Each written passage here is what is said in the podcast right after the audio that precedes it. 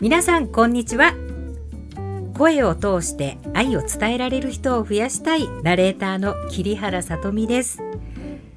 年の瀬12月29日です。今日は1年を振り返るとまずは健康でいられたことを喜ばなきゃならないなと思ったんですね。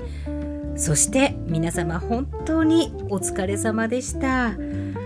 こうやって声と文章でメルマガを発行できたことが定期的にできたのはやっぱり待ってくださることが活力になったのは間違いありません。本当にありがとうございます。いやー失敗談豊富な内容だったかと思いますがお楽しみいただけましたでしょうか。皆様にはメルマガ1周年に感謝しまして声マガジン特製プロが選ぶあなたの声お大事にセット最近エコーが気に入っております。こちらを3名の方にプレゼントいたします。締め切りは2021年1月11日成人の日です。ふるってご応募ください。お待ちしております。さて本日も頼れるレッスンの相棒フリーアナウンサー内山久美子さんとの対談第2話です。どうぞお楽しみください。えー、私たちが舌のトレーニングをお伝えしてもう3年になるんですけれども、ねえあっという間でしたね。ねうんではこの舌トレに出会って、まあ、私たちがねどんな変化があったかっていうのを今日はお伝えしたいなと思います。はい。あの久美子さん実際に下トレに出会った時から、うんそんなに私はお顔立ちとか変わったとかは大きく変わったというふうには感じないんですけれど久美子さんの中で変わったことって何でした？桐原さんいい人ですね。いやいや私出会った時ほうれい線すごかったじゃないですか。いやそうかななったんですよ本当ににこれでも。その時にライトが当たってたのかしら？いやいや、そうかな。うん。あの、私はね、一番大きかったのは、息がしやすくなった。わかる。すごいわかる。ね。うん。え、どんな風に？具体的にはどこがつまりですね、私、もうは、本当恥ずかしいんですけど、口呼吸だったんですね。口からずっと吸ってたんですよね。うんだから、まあ、鼻が詰まってたから口で吸ってたっていうことなんですけれど、うん。今日は、まあ、舌がちょっとだらしなかったから、口から吸うしかなかったっていう。あそうそう。あ。まあうんうんそれと同時にその鼻のが悪いということが見つかったっていうのも大きかったんですけれど、うんそもそもなぜ口呼吸になってしまっていたのかっていう理由もしたトレから分かったんですよね。うん。だからあの本当に朝起きるとですね、口の中カラッカラになってたんですよ。うんうんうんうん。で、皆さんそういうもんだと思ってたら、いや、普通の方はそうじゃないって言って、嘘でしょと思って。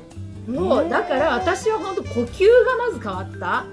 もう全集中で変わりましたよ、私。鼻呼吸に。全集中ね全集中で。わかるわかる。すごいわかります。そうね。それと、あとは、メイクのりが良くなったことですよね。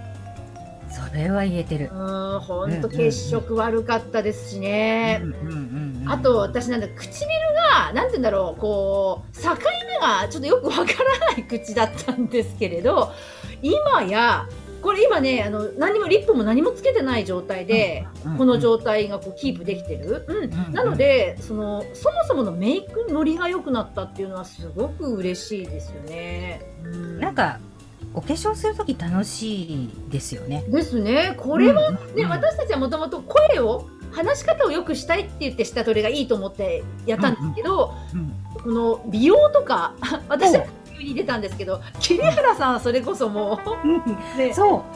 あちこちでこうあの披露してますのでご存知の方もいらっしゃるのかもしれないんですけど四角かったね。顔が。ですよね。今いやいや四角くないのかったらそうじゃないと思うんだけれど四角かった。すごく。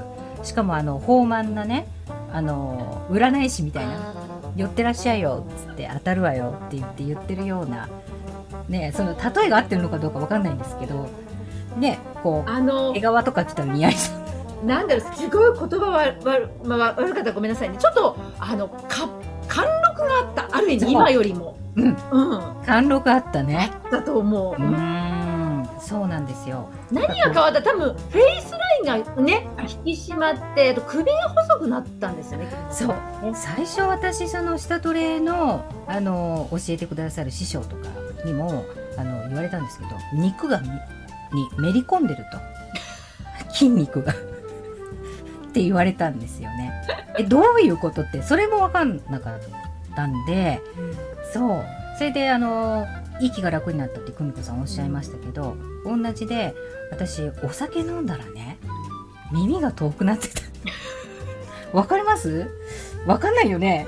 私はねお酒飲んだらあの必ずあの喉が痛くなって、うん、あの鼻声になってたんですけど、うん、それもだから鼻が悪かったんですよね。そう。私も鼻が悪くて細くてね耳が遠くなっていてお酒を飲みすぎるともう大きな声皆さんなるでしょ？でもなんか爽やかにふわっと聞こえてたのね。でそれは私みんながそうだと思ってたの。私と一緒だ。ね。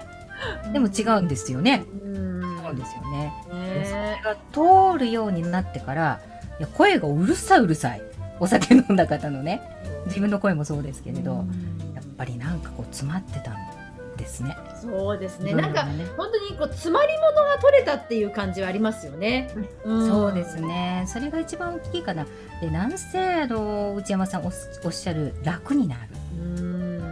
うんうん、そうですね。あの、受講生の方にこうご感想を伺うと、やっぱり一番嬉しい変化っていうのはその小顔になった若返ったっていうのが一番多いんですけど、はい、次に声を出すのが楽になったっていうご感想がすごく多いんですよね。うんそうなんですね。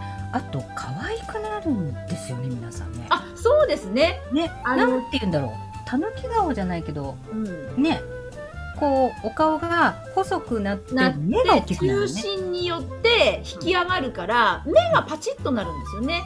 うん、そう。なのでこう可愛らしくなるっていうのはありますね確かにね。それでまた声もね、あの通るようになって結構やっぱり講師の方は枯れるっていう悩みがすごく多いっていうのをそうでしたね、うん、その枯れるっていうことを直すのにはやっぱりすごい舌を上げるって大事だったんだなと思います、うん。うん、そうですね、うん、それこそあの前回にちらっとお話ししましたけどあの講師の資格を取ってる人だから人前に慣れてるのかっていうとそうじゃない方が非常におられたっていうことに私たち驚きましたもんね。そうなんですね。ねもうすごい長い講座をしなきゃいけないから声が枯れる枯れるっておっしゃっていてあここが楽になるとすごい楽になるんだろうなっていうのをあの私の中でも思ってたけれど下トレをしたらまず枯れることがなくなるっていうのは大きかったですよね。そうですねやっぱりその無理のない声の出し方もう普通に私たち話しちゃってるからね、うん、あの話せるんですけれどもじゃあそれが無理のない正しい発声かって言ったらやっぱ違うんだなっていうところにね改めて気づけたのはすごく良かったのかなそうですね、うん、たくさんの方に受講していただいて、うん、お顔がちっちゃくなるのを見て私たちがもうすごいもう嬉しくなっちゃって、うわーっていう瞬間楽しいですよねね、その瞬間のためにやってきたんだなっていうことを感じさせていただけて、本当に幸せな気持ちになるんですけれどいやー4年経ちましたね。そうですね。当初はねリアルでね対面でやってたんですけどまさか時代がこんななるとはっていうところで、うん、じゃあまたちょっとねコロナ時代に対応するこの下トレについてはまた次回お話ししたいと思います、はい内山久美子さんとの対談第2話をお届けしました。盛り上がりました。この1年は私たち得体の知れないことに多くの時間を費やしましたよね久美子さんといつも話すのは生きるということ。マスク生活が普通になって息苦しさを感じた方多かったんじゃないかなって想像しています。それが少し今年は楽に感じたのも少しずつ下のトレーニングで進化したんだろうなって私思ったんですよね。大げさかもしれないんですけれども息をする楽しさみたいなものを来年も追求してお伝えできたらなと思っています。今年1年素敵な発信時間をいただき本当にありがとうございました。また来年も皆さんとお会いできること楽しみにしております。どうぞ良いお年をお迎えください。